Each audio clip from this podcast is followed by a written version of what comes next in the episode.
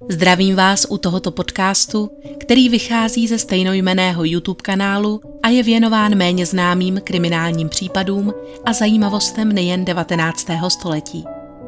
Pokud vás zajímají dobové fotografie a další materiály, určitě se podívejte i na originální kanál. Odkaz je přiložen v popisku. Pohodlně se usaďte, přeji příjemný poslech. Dnes se společně podíváme na to, jakým způsobem byla ve viktoriánské éře řešena kriminalita mladistvých.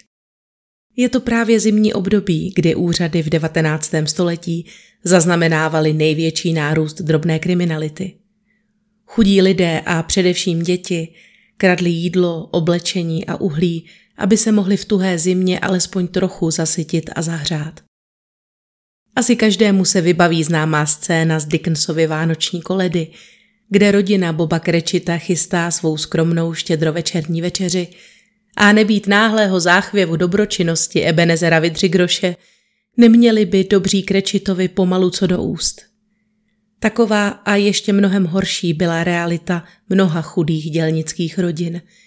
Jejichž příslušníci se pokoušeli opatřit si alespoň malé přilepšení stůj co stůj.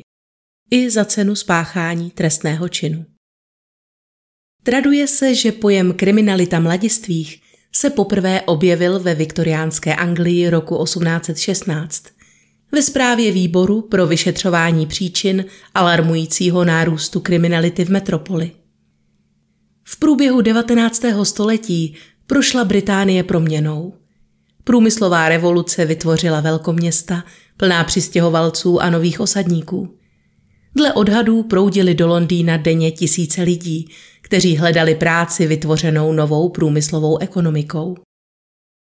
Lidé, kteří vyrůstali na vesnicích, zvyklí na blízkost své rodiny a přátel, se nyní ocitali obklopeni neznámými tvářemi a místy.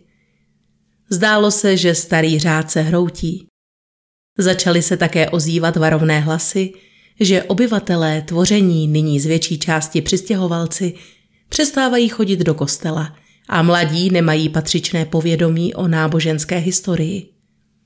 Ruku v ruce kráčely obavy, že nedostává se dětem patřičné křesťanské výchovy, neučí se dobrým mravům a neosvojují si běžná pravidla chování vyžadovaná společností. Industrializace byla také obvinována z nedostatku dostupných šiřitelů této morálky – což vyústilo v dlouhou diskuzi o matkách zařazených do pracovního procesu. Skutečnost, že ženy mohly a ve většině rodin také musely pracovat v nově otevřených textilních závodech a továrnách, znamenala, že se jejich nepřítomnost v domácnosti pochopitelně odrážela na výchově. Noviny hřímaly, že pracovnice z továren jsou špatné matky, jejich dětem schází správný morální vzor – síla vzdělání i pravidelný režim. Přestože ve století 18. byly děti považovány za malé nebo mladé dospělé a od sedmi let měly stejné postavení jako oni, tedy mohly pít alkohol, hrát hazardní hry, být zaměstnány a vztahovala se na ně také stejná míra právní odpovědnosti jako na dospělé, společnost 19. století začala uvažovat o sofistikovanějším pojetí dětství. Od 20. a 30. let 19. století byly děti stále častěji vyřazovány z pracovního procesu, zejména díky novým továrním zákonům, které brojily proti dětské práci v nezdravém a nebezpečném prostředí textilních továren. Nově od nich byla tedy vyžadována určitá forma vzdělání, nebo alespoň základních znalostí a také vhodné vystupování. Děti, které vinou prostředí životních podmínek a absence rodičovské péče nedokázali dostat tomuto ideálnímu pojetí dětství, tak byly automaticky vnímány jako delikventní, problémové, nevychované a v některých případech i kriminální. Zanedbané děti, které se volně potulovaly po ulicích bez jakékoliv rodičovské kontroly, byly také logicky náchylnější k porušování nových zákonů zavedených za účelem udržení veřejného pořádku v rostoucích městech. Například zákon o potulce z roku 1824, který byl primárně zaveden za účelem kontroly demobilizovaných vojáků, zachytával ve svých sítích daleko častěji právě nemajetné a nezaopatřené děti. Nepopiratelný vliv na rostoucí počet zadržených mladistvých měl také zákon z roku 1829, vztahující se k poškozování cizího majetku a neoprávněnému vniknutí na soukromý pozemek, což byl také přesně ten druh činností, jichž se děti a mladiství nejčastěji dopouštěli, když očesávali jablka na cizích zahradách či chodili sbírat uhlí ze struskových hald. Vzhledem k tomu, že problematika mladistvé delikvence začala postupem času nabývat na významu, začaly se nové policejní složky, zavedené roku 1835, zaměřovat právě na potírání tohoto typu kriminality a trestání dětských a mladistvých hříšníků.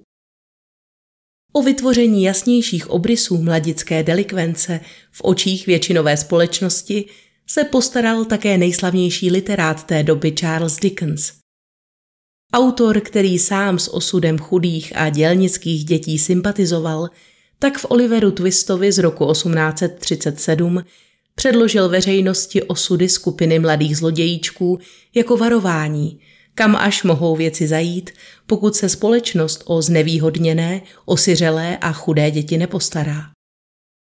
Viktoriánští čtenáři však vnímali jeho knihu především jako varování před násilnickými mladými zloději, vychytralými šibali z ulice, kteří si dokážou díky svým mistrným trikům v mžiku přivlastnit vaši tobolku či kapesní hodinky. V první polovině 19. století byly tak i malé děti za tyto drobné delikty běžně posílány za mříže a nebylo jich málo. Čísla z roku 1840 hovoří o přibližně deseti tisících vězněných mladistvých chlapcích. V soukromně provozovaných, schátralých věznicích pak byli tito drženi společně s dospělými pachateli, což mělo na tyto mladistvé nejen negativní vliv z hlediska budoucí nápravy, ale docházelo zde také k drsné šikaně a fyzickému napadání ze strany starších ostřílených kriminálníků. Některé odsouzené děti byly dokonce bez milosti transportovány do trestaneckých kolonií v Austrálii, v Novém Jižním Walesu či dnešní Tasmánii. Přeprava do Nového Jižního Walesu byla sice ukončena roku 1841 a do Tasmánie roku 1853, nadále však pokračoval transport do západní Austrálie. Britská vláda prosazovala trest v podobě transportu do kolonií nejen kvůli zřejmým nápravným účinkům tohoto místa, ale rovněž kvůli zajištění levné pracovní síly. Největším otazníkem bylo, kam odsouzence před samotným transportem, tedy než bude připravena loď, která by je do kolonií přepravila, umístit. Pro tyto účely byly používány staré vyřazené válečné lodě kotvící na temži. V podpalubí těchto korábů, které měly svá nejlepší léta dávno za sebou, panovaly otřesné hygienické podmínky, které mezi vězni jen urychlovaly šíření nejrůznějších infekčních chorob. Nemocní navíc nebyli nijak separováni od zdravých jedinců a byla jim zde věnována jen pramalá lékařská péče. Největší nebezpečí pro mladistvé odsouzence se ale v podpalubí začínalo probouzet k životu posetmění. V celách, kde spali bok po boku desítky spoře oděných vězňů bez rozdílu věku, nezřídka docházelo k brutálním sexuálním útokům. Vězeňkyně byly pro změnu často navštěvovány námořníky, kteří si dobýváním do jejich cel a znásilňováním krátili dlouhé večery v přístavu. Tlak na zlepšení těchto podmínek ze strany humanitárních skupin byl pochopitelně velký a částečně přinesl své ovoce. Ženy měly na základě nového rozhodnutí trávit své dny před vyplutím v celách bezpečnějších suchozemských věznic, například Milbank, a pro mladistvé muže byla nově vyřazena jiná loď. Přesto ale k míšení věkových skupin docházelo i nadále. Snahou úřadů bylo vězně nejen trestat, ale v rámci cesty do kolonií je také vzdělávat, přičemž výuka byla mnohdy zahájena ještě před samotným vyplutím. Zatímco jistá nejmenovaná dozorkyně z věznice Milbank prohlásila, že její dospělé svěřenkyně přílišnou touhou počtení a psaní nepřekypují, mladší děvčata byla novým možnostem daleko otevřenější. Slečna Elizabeth Lang Grindroudová, která provázela vězeňkyně na mnoha těchto plavbách, ve své zprávě například uváděla, že v době připlutí na místo určení uměli některé starší děti již plynule číst, zatímco jiné, které četly nedokonale, se s radostí chopili příležitosti učit se a cestou se značně zlepšili. Po příjezdu do trestanecké kolonie byli odsouzení přiděleni ke svobodnému kolonistovi za účelem výkonu práce, což se týkalo jak mladistvých, tak dospělých. Ačkoliv mladí odsouzení muži byli považováni za méně kvalifikované a fyzicky méně zdatné pro práci, kterou mohli vykonávat jejich dospělí kolegové. Samozřejmě existovaly i výjimky. Někteří výrazně mladší chlapci, oplývající schopnostmi v oblasti prodeje či zemědělství, byli zaměstnatelní poměrně snadno. Mezi jednáním s dospělými ženami a mladistvými dívkami bychom zde příliš velké rozdíly nenalezli. Byly přidělovány na práci svobodným osadníkům podobně jako odsouzení muži, obvykle však do rolí domácích pomocnic a služebných. Pokud se však pro ně nenašlo žádné vhodné zaměstnání nebo se během přidělovacího procesu něčím provinili, putovali automaticky do ženských továren. V Tasmánii bylo ku příkladu takových výroben zřízeno celkem pět. Fyzická práce v těchto továrnách obvykle se stávala z předení, mykání a praní bavlny a sběru látek. Ženy nezvedené, které se odmítaly podřídit továrnímu řádu či recidivistky, pak byly nasazovány na lámání kamene či tahání dubových klád. Což byla práce obzvláště nepříjemná, při níž bylo nutné rozmotávat pevně utažená námořní lana, potřená dechtem, která se odsouzenkyním ostře zařezávala do dlaní. Ačkoliv byly podmínky v těchto ženských továrnách často mizerné a práce velmi tvrdá, ženy alespoň nebyly na rozdíl od mužů podrobovány trestům jako byčování a poutání do želez. Není divu, že problematika umistování mladistvých delikventů do klasických věznic a jejich transport do kolonií silně rezonovala společností. Kampaň vedená filantropy a humanitárními pracovníky poukazovala nejen na problém ve združování dospělých a dětí ve společných celách, ale především na nutnost zavedení jiných opatření a zřízení speciálních nápravných ústavů, které by v případě dětských kriminálníků nahradily klasické vězeňské cely. Tyto snahy vyvolaly celospolečenskou diskuzi o prevenci a následném řešení deliktů mladistvých pachatelů, která roku 1852 vyústila ve jmenování výboru dolní sněmovny, jehož úkolem bylo zkoumat zacházení s nemajetnými a kriminálně činnými dětmi a možnosti zavedení příslušných nápravných zařízení.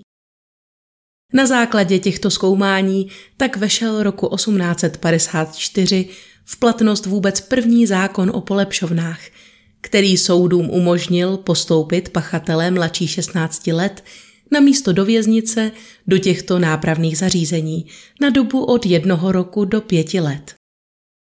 Sociální pracovníci i zainteresovaní zákonodárci byli přesvědčení, že takový ústav je pro děti a mladistvé daleko vhodnější a přináší účinnější nápravu než klasické vězení. Nehrozilo zde riziko negativního vlivu ze strany dospělých zločinců a zároveň zde byl zachováván přísný režim.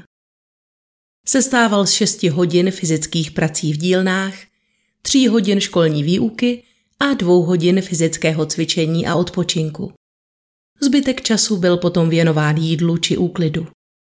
Zatímco muži byli v polepšovnách připravováni na těžkou a samostatnou práci, příprava mladých žen se orientovala takřka výhradně na práce v domácnosti a formální vzdělání. V dívčích, nápravných a vzdělávacích zařízeních byl kladen důraz především na obnovení disciplíny, zdrženlivosti a poslušnosti, ale také jisté pasivity, kterou by měla dle Mary Carpenterové, známé sociální reformátorky a zakladatelky několika těchto vzdělávacích zařízení, disponovat každá spořádaná mladá dáma. Jen málo z tamních chovanek si tak osvojilo praktické zkušenosti, například se šicím strojem nebo jinými pracovními pomůckami. Místo toho se výuka většiny dívek omezovala na monotónní povinnosti služebných, vykonávané v panských domácnostech. Existoval zde také systém odměn a trestů. Mladiství byli hodnoceni dle svého chování, píle a celkového výkonu a mohli tak postupovat či klesat na pomyslném institucionárním žebříčku. Nově příchozí byli automaticky zařazeni do nejnižšího stupně, tedy na jakousi startovní čáru, z níž mohli na základě příznivých zpráv a posudků postupovat dál. Ti, kteří dosáhli stupně nejvyššího, pak získávali různá privilegia, včetně odměn v podobě lepší stravy či oproštění od mimořádných povinností. Největší zkouška pak nastávala v okamžiku, kdy dotyčný delikvent opustil na základě vynikajících výsledků předčasně brány daného zařízení. Očekávalo se, že po dobu platnosti původního trestu bude na svobodě vykonávat poctivé zaměstnání, což se ovšem nevždy dělo. Na našem území byli mladí hříšníci v 19. století nejčastěji umistováni do tzv. donucovacích pracoven. Tyto domy nucených prací, ačkoliv byly uzákoněny až roku 1885, fungovaly již mnohem dříve. Na starém městě Pražském bylo první zařízení tohoto typu zřízeno dokonce již ve století 18., tedy roku 1739. Další manufaktury tohoto typu známe z Bělé pod Bezdězem či z Horního Litvínova. V Opavě ve státní pradlářské škole zase probíhaly paralelně s výukou běžných žáků pracovní činnosti trestaných mladistvých a dospělých vězňů. Mladiství, tedy trestanci, jimž nebylo v době nástupu trestu více než 20 let a byli odsouzeni za těžší zločiny na dobu delší než jednoho roku, pak byli vězněni v městských věznicích společně s dospělými trestanci. Zvýšený zájem o mladistvé delikventy se v našich luzích a hájích začal projevovat ve 40. letech 19. století. Do roku 1855 byla výchova zanedbané mládeže řešena takřka výhradně ze zdrojů soukromých dobrodinců. K němž patřil také hrabě Bedřich Silva Taruka, kněz a mecenáš umění, kolem nějž se okolo roku 1844 utvořil spolek s jednotnou vizí. Přispět k výchově a nápravě mladistvých živlů. O čtyři roky později tak byla v Brně v Kuncově ulici z iniciativy tohoto uskupení zahájena stavba tzv. ochraňovny zanedbané mládeže. Ačkoliv šlo o relativně pokrokové zařízení, kde mohli někteří chovanci zároveň navštěvovat svou původní městskou školu, chlapci zde byli běžně podrobováni tělesným trestům a bytí rákoskou, například za provozování samohany.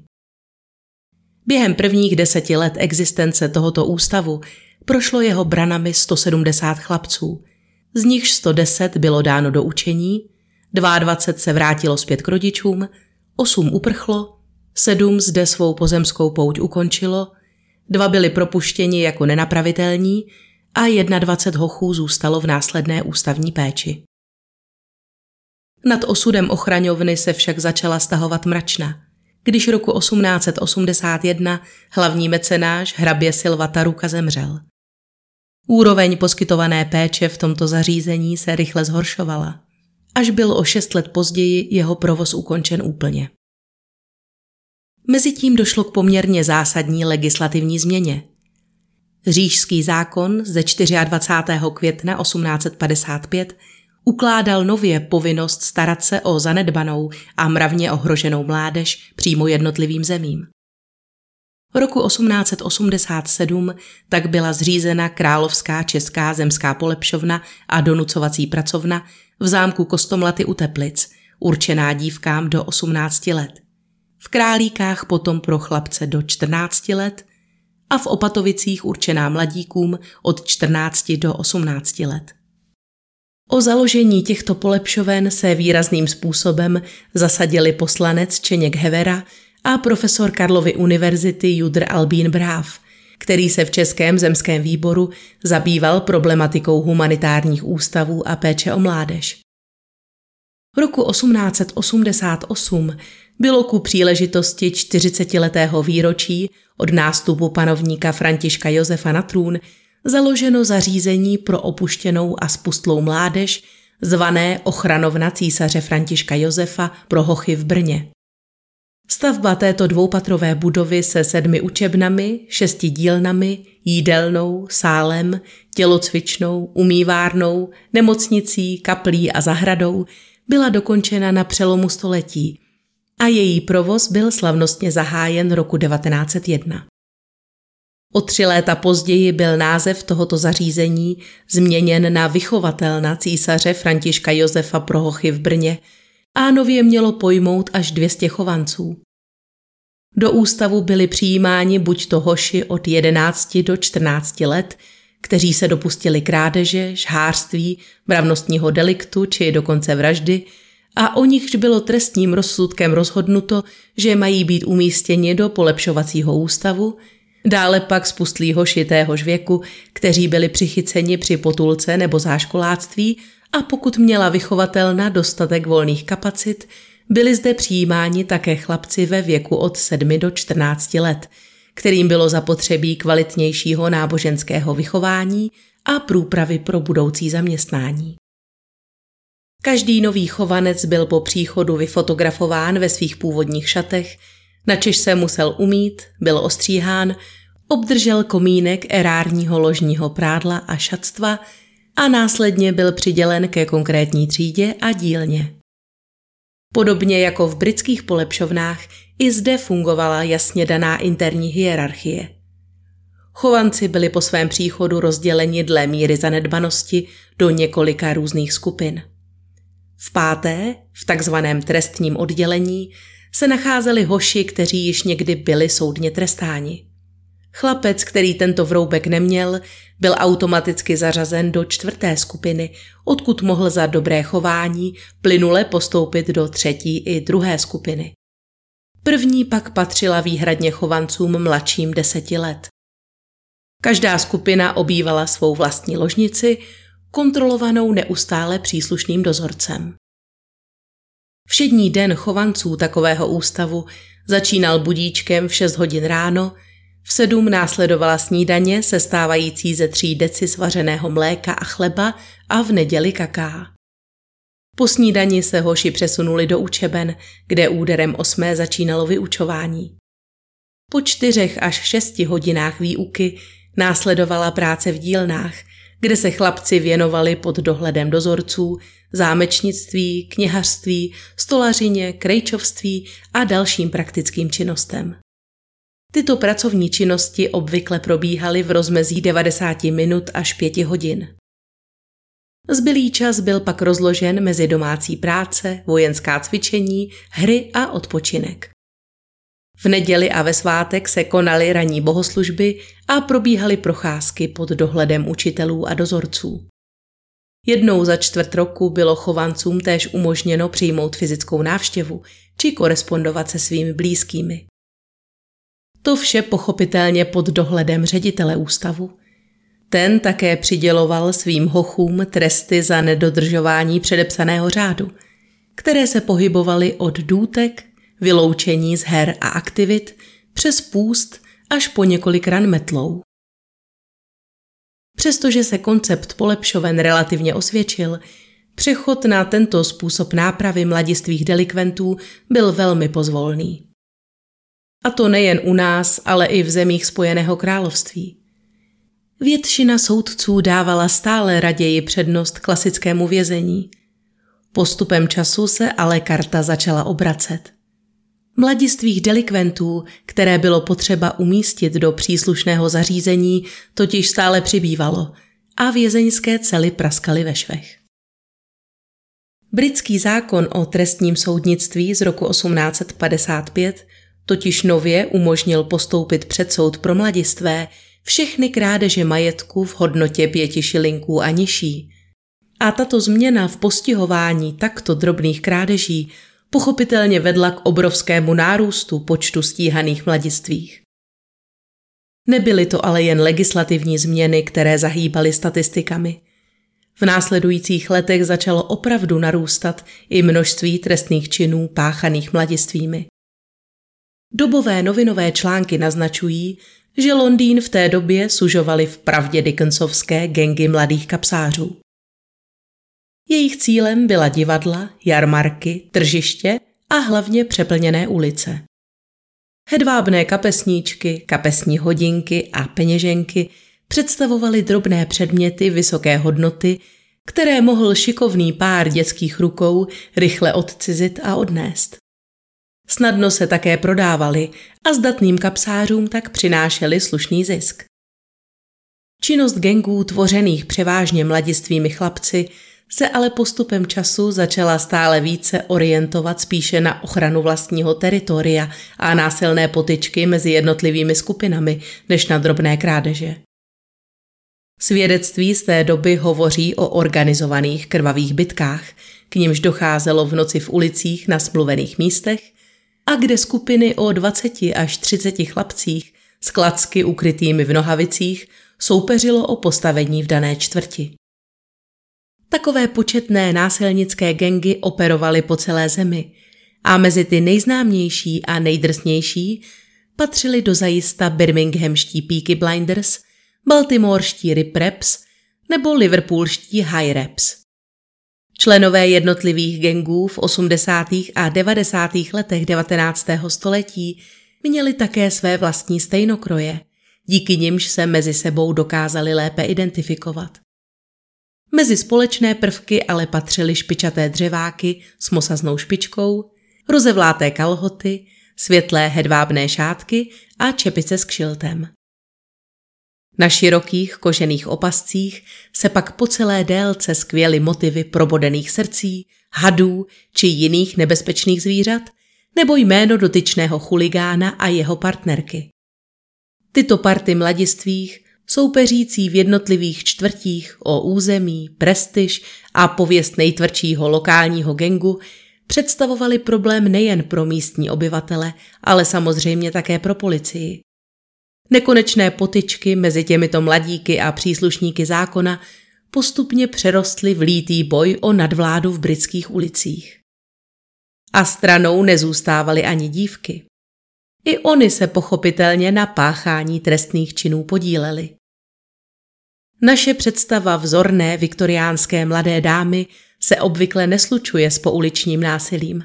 A pravda je, že domácí kázeň, rodinná kontrola a působení genderových socializačních vlivů mnoha dívkám v provozování podobných nešvarů zabránili.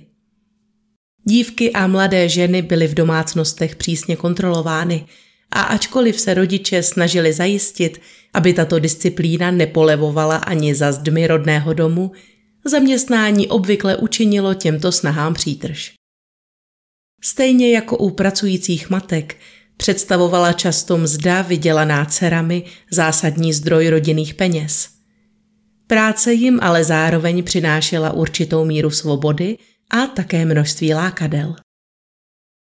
Nebylo ničím neobvyklým, že se mladé ženy po náročném dni v továrně zastavily po cestě domů s kolegyněmi v hospůdce. Taková zábava podpořená alkoholem pak nezřídka končila hádkami a potyčkami s úplně cizími hosty nebo mezi přítelkyněmi navzájem. Což také dokládá dopis jedné rozhorčené občanky, otištěný roku 1881 v Nantwich Chronicle, v němž popsala neutěšenou situaci kolem jednoho z podniků na High Street. Toto místo se dle jejich slov stalo oblíbeným útočištěm z povykané mládeže. A bylo zde běžné, že skupinky děvčat promenádující se ulicí dorážely v bujaré zábavě na kolem jdoucí tak vehementně a prudce, že ti to nic netušící občané končívali ve vozovce. Z úst těchto zdánlivě slušných dívek si navíc pisatelka dopisu vyslechla tak nevhodné a oplzlé výrazy, že se musela při této konfrontaci hluboce zastydět, že přináleží k témuž pohlaví. Ve skutečnosti se tedy mladé ženy Bylo-li jim to umožněno, nechovali o tolik hůře než mladí muži. Potulovali se po ulicích ve větších skupinkách a nezřídka sami vyprovokovali hádku či potyčku. O tom, že při takových střetech přicházívali ke slovu i zbraně či tekla krev, hovoří další doklady. Jistá slečna Charlotte Hallová, mladá zaměstnankyně továrny pana Wycherlyho, se ku příkladu ocitla před soudem za to, že cestou z práce zastoupila cestu jiné ženě, nejprve ji častovala nevybíravými výrazy a když dotyčná pokračovala nevzrušeně v chůzi, slečna Hallová ji dohonila a dvakrát prudce udeřila pěstí do prsou. Mladá dívka jménem Mary Nolenová byla zase popotahována za to, že uprostřed sousedské hádky rozbila pěstí skleněnou výplň sousedovic okna, přičemž si vážně pořezala ruku. Jiná slečna, Jane Lloydová, byla zase roku 1886 obviněna z útoku na vlastní matku. V inkriminovaný den ji udeřila pohrabáčem do hlavy. Přestože bylo všeobecně známo, že to nebyl první případ, kdy dcera paní Lloydovou napadla a slečna Jane vykazovala zjevné agresivní sklony, stěžovatelka si proti ní nepřála vznést obvinění, pouze požádala o policejní ochranu. Jak dokazují tyto novinové zprávy, i mladé ženy se dopouštěly násilných deliktů, byť méně často než mladí muži, a v důsledku svého jednání také končívali za mřížemi. Mezi policisty a soudci ale vyvolávali případy, v nichž figurovala mladá děvčata spíše pobavený úsměv. Dívky jako pachatelky nebyly brány příliš vážně a v tomto duchu také policisté přistupovali k jejich zatýkání. Než si na policejní stanici vysloužit posměch od kolegů, bylo lepší nechat takovou žábu, která se dopustila lehčího trestného činu jít. Z gengy agresivních chlapců to bylo přece jen něco docela jiného. A politici ani reformátoři trestního práva se nemohli jednoznačně usnést na tom, jak s touto problematikou naložit a jak proti násilným skupinkám mladistvých účinně bojovat. Někteří volali po zavedení tvrdších opatření, jiní navrhovali řešení v podobě kvalitnější péče o mládež, zajištění lepšího bydlení i pracovních příležitostí, tedy eliminace nepříznivých podmínek, které se na vzniku těchto gengů z větší části podílely. Roku 1857 byly proto do celostátního právního rámce zařazeny vedle polepšoven též průmyslové školy. Tedy výchovné instituce zřízené především pro nekriminální, ale mravně ohrožené děti mladší 14 let. Zpočátku se věřilo, že bude-li zanedbávané dítě odebráno z nevyhovujících podmínek a péče delikventních rodičů a dostane se tak daleko od jejich kriminálních vazeb, bude následná náprava snažší. Podle zákona z roku 1861 mohly být děti mladší 14 let umístěny do průmyslové školy například také pokud byly přistiženy při žebrání nebo přijímání almužny, pokud se potulovali nebo se pohybovali ve společnosti údajných zlodějů, či byli rodiči označeny za nezvladatelné. Průmyslové školy tedy fungovaly na podobném principu jako polepšovny. Kromě omezení bloku pracovních činností na čtyři hodiny kvůli nízkému věku chovanců, zde byl dodržován stejný režim. Průmyslové školy byly rovněž dotovány z příspěvků ministerstva financí a podléhaly pravidelné kontrole ze strany příslušných úřadů – na rozdíl od polepšoven zde ale nebyla u přijímaných dětí vyžadována žádná předběžná doba odnětí svobody. Koncem 19. století začaly ve viktoriánské Anglii vznikat další nové typy nápravných zařízení. Jedním z nich byl Borstel, ústav pro mladistvé, založený na principech přísné klasifikace, pevné disciplíny tvrdé práce a organizovaného dohledu nad chovanci po jejich propuštění. U jeho zrodu stál roku 1900 Sir Evelyn Ruggles Rice, který vytvořil tento experimentální koncept pro mladé delikventy ve věku od 16 do 21 let. První zařízení tohoto typu pak bylo otevřeno roku 1902 ve vesnici Borstl nedaleko Rochesteru v Kentu, což mu také přišklo jeho název. Cílem tohoto systému bylo poskytnout mladým delikventům do 21 let vzdělání a odbornou přípravu v naději, že se tak sníží pravděpodobnost, že se po propuštění vrátí k páchání trestné činnosti. Hlavním kritériem pro přijetí do borstlu byl tedy věk a odsouzení pachatele na základě obžaloby za trestný čin, který lze potrestat odnětím svobody. Kromě toho také musel aspirant vykazovat zřejmé kriminální návyky či sklony stýkat se s osobami nevalného charakteru. Experiment se nejprve vztahoval pouze na mladé hochy, později ale začaly být do borstlů přijímány i dívky. Trest uložený v tomto zařízení byl minimálně dvouletý nebo tříletý s možností předčasného propuštění na podmínku, po němž následovalo období dohledu. Následná péče o propuštěného chovance či chovanku pak spočívala v co nejrychlejším nalezení vhodného pracovního uplatnění. Většina propuštěných dívek tak směřovala otevřenými branami borstlu rovnou do továren, přádelen, nemocnic či jídelen. Některé byly přijímány též v soukromých domácnostech nebo na farmách. Borstly byly oficiálně zrušeny ve 20. století na základě zákona o trestním soudnictví z roku 1982 a nahrazeny zařízeními zvanými střediska pro mládež. Ačkoliv všeobecná snaha směřovala, jak už bylo řečeno, k tomu umistovat mladistvé delikventy raději do nápravných zařízení než do klasických věznic, v druhé polovině 19. století se za mřížemi stále tísnila celá řada dětí. Roku 1880 to bylo ku příkladu pět tisíc chlapců ve věkovém rozpětí 12 až 16 let a 900 hochů mladších 12 let.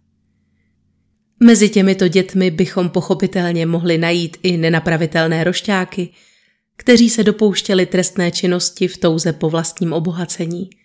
Většina uvězněných mladistvých ale neměla příliš mnoho na výběr. A nebýt neutěšeného prostředí a chudoby, možná by se k podobnému jednání nikdy neuchýlili. Zde můžeme vidět část takzvané mapy chudoby, kterou roku 1889 publikoval v knize Life and Labor of the People in London Charles Booth. Zobrazuje nejchudší čtvrť v londýnském East Endu Whitechapel, kdy různé barvy označují různé úrovně chudoby. Od červené, tedy střední, dobře situované třídy, přes růžové chudé, kteří nevydělávali více než 21 šilinků pro celou rodinu, přes světle modré velmi chudé, tedy osoby, které uvízly v osidlech chronické nouze, až po tmavě modře až černě vyznačenou třídu nejnižší, tedy příležitostné dělníky, povaleče a zločince. Podívejme se teď na několik případů dětí, jimž osud nerozdal právě příznivé karty a které již samotné prostředí, v němž vyrůstali, předurčilo pro jejich další směřování. Byl to například osmiletý John Hudson, sirotek, který přespával v nuzném sklepě a čas od času si přivydělával jako kominický pomocník. Před Vánoci 10. prosince roku 1783 byl předveden před soud v Old Bailey kvůli nočnímu vloupání do domu v londýnské čtvrti East Smithfield.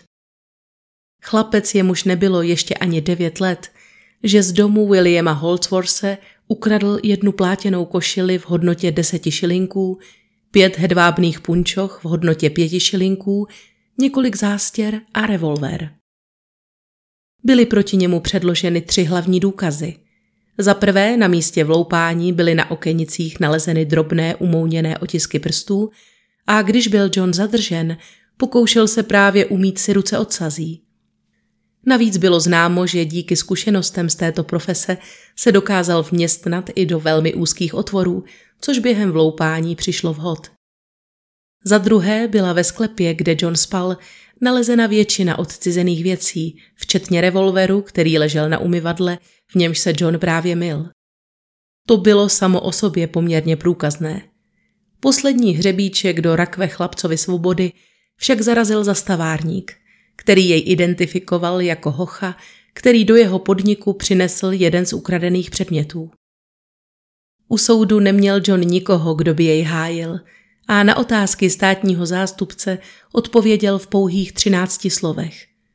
Uvedl, že mu bude zanedlouho devět let, občasně si vydělává jako kominík, protože oba jeho rodiče jsou mrtvi, ale on sám nedokáže říci, jak dlouho tomu už je. Tato krátká slovní výměna zjevně stačila přesvědčit porotu o tom, že John je dostatečně dospělý na to, aby pochopil, proč se zde ocitl a že je za své činy zodpovědný. Což bylo také jedním z hlavních kritérií při posuzování viny či neviny u mladistvých delikventů. Pakliže dítě nekonalo vědomně, pouze zlobilo a nebylo schopné uvědomit si následky svých činů, soud je obvykle obvinění zprostil. To se však netýkalo malého Johna.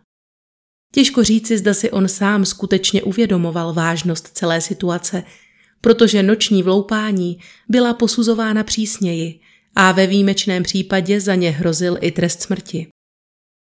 Pokud by měl John Hudson právníka, ten by jistě poukázal na to, že nalezené předměty a zastavárníkovo svědectví sice dokazují, že hoch v domě byl, mohl se tam ale dostat až po rozednění, neboť příslušné orgány byly o vloupání informovány až po 8 hodině raní následujícího dne. Nejednalo by se tedy o noční vloupání. Ačkoliv soudce dospěl k názoru, že chlapec se stal zřejmě nástrojem v rukou zločinců, kteří jej využívají, podobně jako jiné obratné děti jeho typu k vykrádání domů, a sám zřejmě nebyl iniciátorem, odsoudil jej k sedmi letům v trestanecké kolonii. O jeho dalším osudu máme k dispozici jen velmi málo informací. Není tedy jisté, jak dlouho dokázal v drsných podmínkách přežít a zda se mu podařilo vůbec kdy do rodné Anglie vrátit. K práci v koloniích byla roku 1846 odsouzena též 13-letá Eliza Whiteová, která se v jednom obytném domě v Lembetu dopustila krádeže dvou prachovek v hodnotě dvou šilinků. Takový čin by pochopitelně sám o sobě k transportu nestačil. Dívka však byla toho roku již jednou pro krádež souzena, a to krátce po novém roce. Zoufalí rodiče prosili o snížení trestu z důvodu dceřina nízkého věku. Nepodařilo se jim však opatřit svou žádost potřebným počtem podpisů. V květnu tak dívka nastoupila společně s dalšími vězeňkyněmi na palubu lodi Sea Queen, která vyplouvala z Woolwiche do Hobartu. Cesta trvala čtyři měsíce, během nichž si Eliza nevysloužila příliš dobrý posudek. Chirurg superintendant ji popsal jako špatnou, zahálčivou a špinavou. Svůj první rok v koloniích dívka nepřežila. Zemřela v červnu roku 1847 a její tělo bylo uloženo k poslednímu odpočinku na společném vězeňském pohřebišti Trinity. Na počátku zločinecké kariéry Anthonyho Keyhoua rovněž stály drobné krádeže z nouze. Narodil se v Birkenheadu do chudobné a také poměrně drsné rodiny, v níž nebyl příliš prostor pro laskavost nebo pochopení. Ve 14 letech byl poprvé souzen pro krádež, za kterou mu soud vyměřil tři měsíce žaláře a několik ran bičem. Vazba sice mohla zmírnit jeho loupežný apetit, nikoliv však ovlivnit prostředí, v němž žil a do nějž se po svém propuštění musel opět vrátit. Následujícího roku se tak znovu ocitl před soudem pro krádež hrstky hřebíků, která mu vysloužila několik měsíců v polepšovně. Nedlouho po svém propuštění byl ale nouzí znovu dohnán ke krádeži, když si přivlastnil pár cizích obnošených bot. Pro tento čin byl roku 1861 odsouzen ke třem letům káznice. V novinové zprávě tehdy stálo, že když se pan Kýhou starší o tomto dalším synově poklesku dozvěděl, surově jej zbyl. Zdálo se, že chlapci snad bylo lépe ve vězeňské celé než doma. V následujících letech ostatně strávil za mřížemi množství času. Psal se rok 1864. Tou dobou se již Antony mezi mladistvé delikventy neřadil. To ovšem jen díky věku. Ve své kriminální činnosti pokračoval dál. Vloupání do obchodů, kapsářství, potulka. To vše ale bylo stále možno přičíst na vrub bídě, v níž se opakovaně trestaný a obtížně zaměstnatelný 22-letý mladík stále potácel. V prosinci téhož roku se však zřejmě definitivně rozhodl zanevřít na vidinu poctivého a spořádaného života, když k drobným krádežím připojil též násilí. Zaměřoval se nyní na přiopilé muže, které po setmění napadal pěstmi, kopanci i škrcením, dokud nezískal požadovaný obnos peněz. Nakonec to ale bylo přechovávání kradených předmětů, které Antonimu znovu přistřihlo křídla a odeslalo jej na sedm let do vězení. Poté, co byl rok před vypršením trestu předčasně propuštěn, se ale znovu zapletl do rvačky, při níž tentokrát vážně zranil policistu a v součtu s dalšími krádežemi peněz mu tyto činy vynesly dalších deset let za mřížemi. Do svých čtyřicátých narozenin tak strávil Anthony Keyhou víc než polovinu svého života ve vazbě a další tresty měly následovat. Další léta tak strávil dílem v cele a dílem v chudobinci. Nikdy se nedokázal zapojit zpátky do normálního života a opatřovat si šatstvo a stravu jinak než krádežemi. Jeho stopy končí roku 1901 na stránkách dokumentů jednoho z chudobinců v hrabství Cheshire. Pravděpodobné tedy je, že tou dobou zemřel. Ani dvanáctiletému Jamesi McAllisterovi nepřipravil osud právě snadný start. Osiřel ještě jako malý chlapec a přestože v Londýně žili dvě jeho tety, žádná z nich o malého Jamese nebo některého z jeho sourozenců zájem neprojevila. Chlapec tak přežíval částečně po chudobincích a na ulici. Neuměl číst ani psát a dle záznamů byl zdrženlivý i v řeči. Jeho strmý pád odstartovala krádež bochníku chleba, za kterou mu soud uložil tři týdny vězení. Krátce po propuštění se nezákonného jednání dopustil znovu, když ve snaze ochránit se před tuhou zimou ukradl obnošenou vestu. Za tento přečin se ocitl na několik měsíců v polepšovně a ačkoliv se po svém propuštění pokoušel živit poctivou prací a byl zaměstnán jako námořník a dělník, k požadované nápravě zjevně nedošlo, protože se roku 1842 znovu ocitl před soudem Old Bailey, tentokrát pro krádež 60 pencí. V té době bylo Jamesovi 14 a jakožto několikrát trestaný neměl právě příznivé vyhlídky. Soud jeho kriminální minulost neponechal bez povšimnutí a odsoudil chlapce na sedm let do kolonií. Jeho chování na palubě bylo popisováno jako spořádané a dobré. Zatímco záznamy jiných mladíků se již krátce po vyplutí modraly poznámkami o nejrůznějších přestupcích, James se během svého pobytu v koloniích dopustil první a jediné chyby až po šesti letech, kdy se údajně nezákonně ukrýval v uzavřeném dvoře jednoho z osadníků.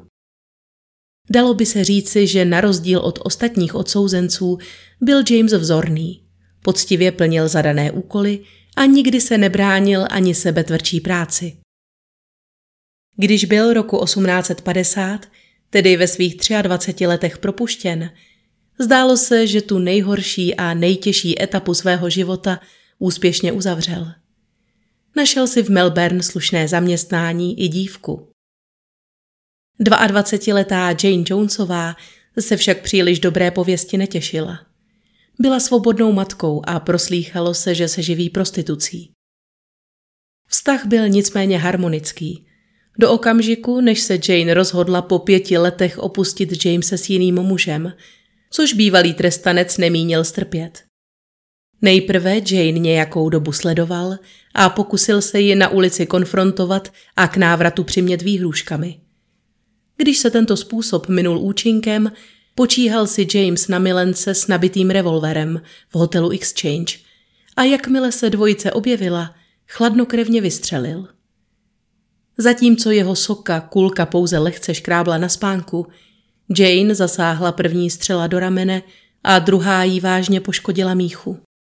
Následkům tohoto zranění později podlehla. James McAllister, na první pohled slušně vyhlížející mladý muž, který dle svých slov pouze toužil začít znovu a žít s pořádaným životem, byl za zločin úkladné vraždy odsouzen k smrti. Po vynesení rozsudku až do samotné popravy se prýchoval pokorně a kajícně a ani jedinkrát nevyjádřil sebe menší touhu po omilostnění. Jeho popravě na dvoře melbournské věznice přihlíželo na 500 zvědavých diváků a James McAllister se tak stal jedním ze 113 trestanců, kteří zde propadli hrdlem. Podobných příběhů dětí, které se dostaly na šikmou plochu, je nespočet. Jak dokládají ku příkladu i tyto záznamy z Wanworské věznice, pořízené během vánočních svátků roku 1872. Všichni tito mladiství se provinili krádežemi potravin či šatstva, aby pomohli zmírnit dopady tuhé zimy sobě a svým rodinám. Jejich další osudy jsou rozličné. Někteří měli štěstí a dokázali se po odchodu z nápravného zařízení živit poctivou prací. Jiní uvízli v nekonečné spirále nezákonné činnosti a trestů.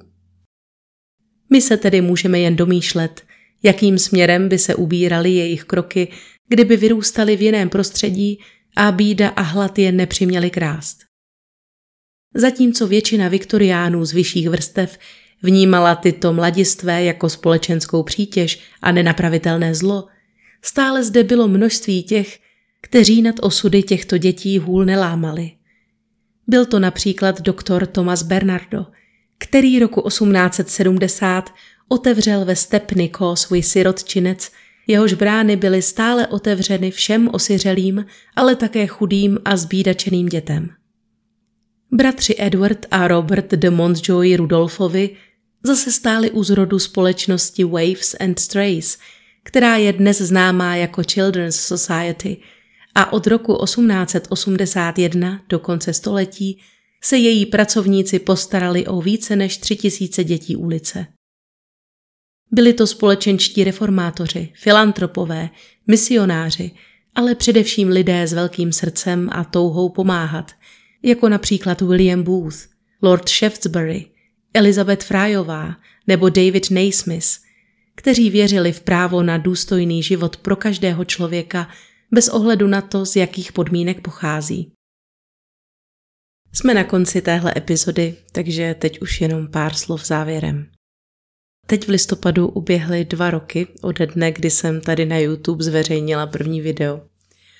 A ta neuvěřitelná podpora, jaké se mi od té doby dostává, mě ani teď po dvou letech nepřestává překvapovat, těšit a hřát u srdce.